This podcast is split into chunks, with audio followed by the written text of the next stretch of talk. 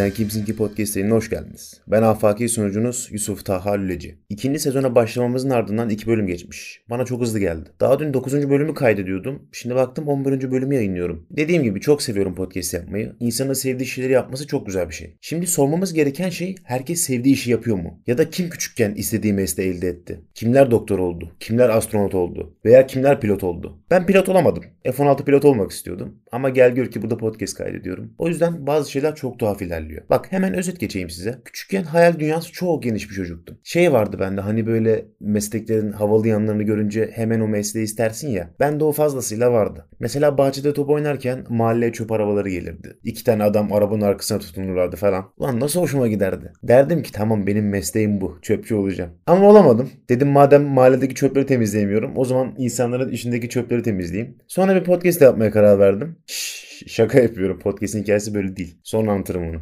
Dediğim gibi hepimizin küçüklükte sahip olmak istediği bazı meslekler vardı. Kimi hayallerinden vazgeçti, kimi hayallerinden vazgeçmek zorunda kaldı. Çocuklar benim kırmızı çizgimdir. Hatta en önem verdiğim şey de çocuklardır. Bunun sebebi de kendi çocukluğumu hatırlayıp empati yapmamdan kaynaklanıyor. Bir çocukla tanışırsın mesela. Hemen klasik sorular. Adın ne? Kaça gidiyorsun? Dersten nasıl? Büyüyünce ne olacaksın?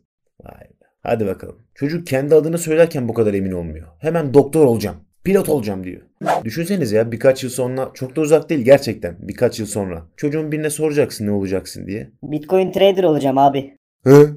Ya da Nanoteknoloji expert olacağım abi. hay maşallah.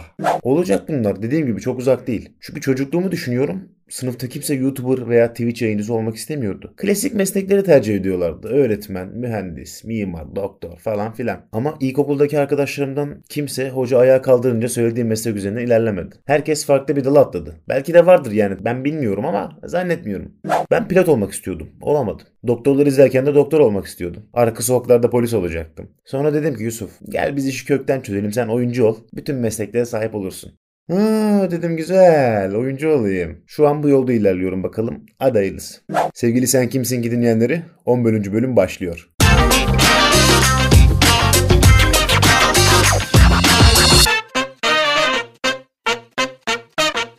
Hani demiştim ya kimi küçükken seçtiği meslekten vazgeçti, kimi de vazgeçmek zorunda kaldı diye. Gelin bu bölümde bunlar hakkında konuşalım. Eğitim hakkında konuşalım. Gençler hakkında konuşalım. Yani bizim hakkımızda konuşalım.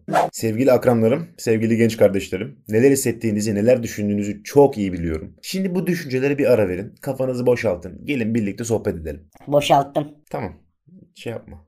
Yaklaşık 6-7 yaşında anaokuluna gidersin. Sonra ilkokula başlarsın. Ortaokul biter, liseye geçersin. Lise bittiğinde artık hocaların dediği Lise bitsin siz görürsünüz. kehanete aklı çıkar. Ama şöyle bir detay var. Üzerime vazife olmadan söylüyorum. Yo ya da üzerime vazife. İstediğimi söyleyebilirim. Madem ben özgür bir gencim. Bazı şeyleri de gelecek nesillere aktarmak benim görevim. Bunu ilke edindim. Ve ilke edinmemiz gerekiyor. Hani lise zamanı Lise bitsin görürsünüz. Siz bir yere yerleşemeyin de o zaman görüşürüz. Üniversite sınavından sonra gelip ağlamayın burada. gibi cümleler duymuşsunuzdur mutlaka. Eğer bu konuyu derinlemesine inceleyecek olursak bazı yerde haklılar. Gerçekten üniversiteye geçince hayatın gerçeklerini öğreniyorsunuz. Ama bu olgu böyle bir dille anlatılmaz. Lise bitsin görürsünüz. Neyi görürüz? Siz mezun olun hele o zaman çıkacak her şey ortaya. Ya ne çıkacak? Bizi tehdit etme, bize anlat. Başından geçen olayları anlat. Neyle karşılaşacağız? Onları anlat. Ne bekliyor bizi? Eğer doğru tercihler yaparsak sonumuz ne olacak? Veya yanlış tercihler yaparsak ne olacak? Bize bunları anlat. Bizi tehdit etme.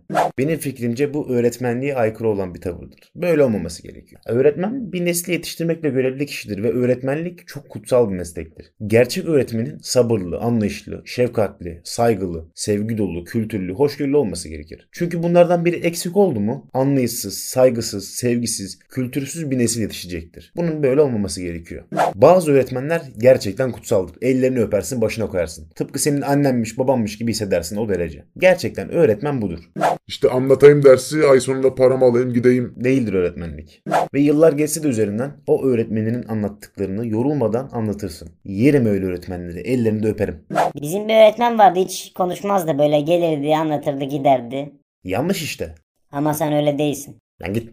Üniversiteye geçtiniz ve artık bir değişiklik var. Yalnız başınasınız. Hadi bakalım. En güzeli de odur bence. Yalnız kalmak. Çünkü yalnız kalınca gerçek hayatı öğrenmeye başlıyorsun. Ve artık birilerinin yaşadığı hikayeleri dinlemeyi bırakıyorsun ve kendi hikayelerini yazıyorsun. Umarım çok güzel hikayeleriniz olur. Kıymetli sen kimsin ki dinleyenleri. Bizim milletimizde şey sorunu var. Hani derler ya ağzı olan konuşuyor. Bizde de o sorun var. Ben burada insanları eleştirirken asla genelleme yapmıyorum. Örneğin az önce bahsettiğim şeyler bazı öğretmenlerdi. Şimdi eleştireceğim kişilerse bazı yaşlı insanlar. Ben yaşlıları severim, sayarım. Başımın üstünde yerleri vardır. Ama çoğunun fikirlerine, görüşlerine katılmıyorum. Ve bunu tatlı bir dille belirtmekten de çekinmiyorum. Şimdi parka oturuyorsun tamam mı? Elinde çayın veya kahven, kulaklığın takılı, sen kimsin ki podcast'i dinliyorsun falan. Sonra bir dayı oturuyor yanına, bacak bacak üstüne atıyor. Milletin karısına kızına bakıyor bütün gün. Tekrar ediyorum bazı dayılar. Sonra kulaklığını çıkartıyorsun sana diyor ki Hayat size güzel be delikanlı kıymetini bilin ha. Bak şimdi bir değişiklik yapalım hemen. Karşımızdaki dayıyla sanki bizden yaşça büyük değilmiş gibi davranalım. Sanki bizim yaşıtımızmış gibi. Bakalım neler olacak. Hayat size güzel be delikanlı kıymetini bilin ha. Neden ki? Nasıl neden yeğenim? Bak ne güzel boş vaktiniz var. Gençsiniz, enerjiniz yüksek. Tadını çıkartın, tadını. Biz çıkartamadık, siz çıkartın. Neden çıkartamadınız ki? E işte çıkartamadık yeğenim. Yani peki anladım da neden çıkartamadınız? Bizim zamanımızda hükümet... Eh kalk kalk kalk kalk. Neyse tamam. Burayı silelim. Tekrardan alalım son kısmı. Peki anladım da neden çıkartamadınız? Bizim zamanımızda okulum vardı yeğenim. Nerede yaşıyordunuz ki? İstanbul'da yaşadım işte burada Beyoğlu'nda. Okul yok muydu burada? Ben var diye biliyorum. Ya vardı da işte. Anlayamıyorum sizi. Okul vardı fakat gitmediniz mi? Ya yeğenim bana saçma saçma mantıklı sorular sorma. Benim görevim buraya gelip gençlerle konuşup akıl vermek. Bırak işimi yapıp gideyim ya. Aa. Harbiden görevi bu. Layığıyla yerine getirmeye çalışıyor. Anladım. Peki neden böyle yapıyorsunuz? Ya yeğenim. Efendim. Gidiyorum ben ya bırak. Mantıklı konuşunca böyle oluyor işte. Oturacaksın, konuşacaksın. Evet dayı, aynen dayı. Vallahi öyle dayı diyeceksin. Karşındaki dayı da tatmin olduktan sonra kalkıp gidecek. Ertesi gün mesaiye devam. Keza öyle dayılar var ki hayatın inceliklerini öğrenebileceğiniz, size mantıklı şeyler sunan, anlayışlı, saygılı ve çözüm odaklı. Bayılıyorum öyle insanlara. Bak bir insan, ya genel olarak bir insan, yaşlı, genç fark etmez, sana fikrini soruyorsa ve sen senin fikrini önemsendiğini hissettiysen karşında boş bir insan yoktur. Karşında bilgili, kültürlü ve medeni bir insan vardır. Ama sana sürekli saldırgan bir tavırla kendi fikrini empoze etmeye çalışıyorsa orayı direkt terk et. Hatta o mahalleyi terk et. Kaç kurtar kendini. Şu anda gündemde şöyle bir şey var. Bunu bilmeyen yoktur. İş baktım bulamıyorum işsiz kaldım ben ya. Çıkar telefonu göster. Dolar çok yükseldi. Çıkar telefonu göster. Ee, bir genç olarak istediğimiz şeyleri alamıyoruz. Çıkar telefonu göster. Kazandığı para kira ödemem öyle etmiyor. Çıkar telefonu göster. Galatasaray 2-0 yenmiş. Çıkar telefonu göster. Gibi bir muhabbet. Benim burada söyleyeceğim şeylerin hiçbiri siyasi bir görüş taşımıyor. Asla da yapmam öyle bir şey. Podcast'e başlarken kendime sözüm vardı. Hiçbir rengin olmayacak. Tek rengin objektif ve mantık çerçevesidir. Sokak röportajı yapan bir haber sitesi, YouTube kanalı veya medya grubu. Yoldan geçen gençlere fikirlerini soruyor ve arkasında hemen yaşlı bir amca beliriyor. Ben bunu araştırdım. Dedim yani tesadüf olamaz abi. Her röportajda salça olan bir yaşlı amca. Hem mümkün değil tesadüf olamaz. Ve gerçeği öğrendim. Sistem şöyle işliyor. Bazı yaşlı amcaların üyesi olduğu bir heyet var. Amaçları gençleri susturmak, boyunlarını eğdirmek, özgüvenlerini düşürüp gururlarını kırmak. Sadece üyelerin kullandığı bir programları var. GPS sistemi ile röportaj yapılan yerin lokasyonu tespit ediliyor ve olay yerine en yakın yaşlı amca intikal ediyor. Ve doğaçlama giriyor. Heyetin en önemli şartı da bu. Doğaçlama girmesi. Bazen kendi aralarında karmaşıklık bile yaşıyorlar. Şöyle. Kadıköy'de açılan meşhur lokmacı tüm İstanbul'un gündeminde. Bütün halk buraya akın etmiş. Siz lokmayı beğendiniz mi? Ee, çok beğendim, çok lezzetli. Yedikçe yesim geliyor. Ye tabi ye. Baba parası yemek güzeldir. Baba parasından bahsediyorsunuz değil mi? Ne baba parası amca? Ne sordunuz yeğenim?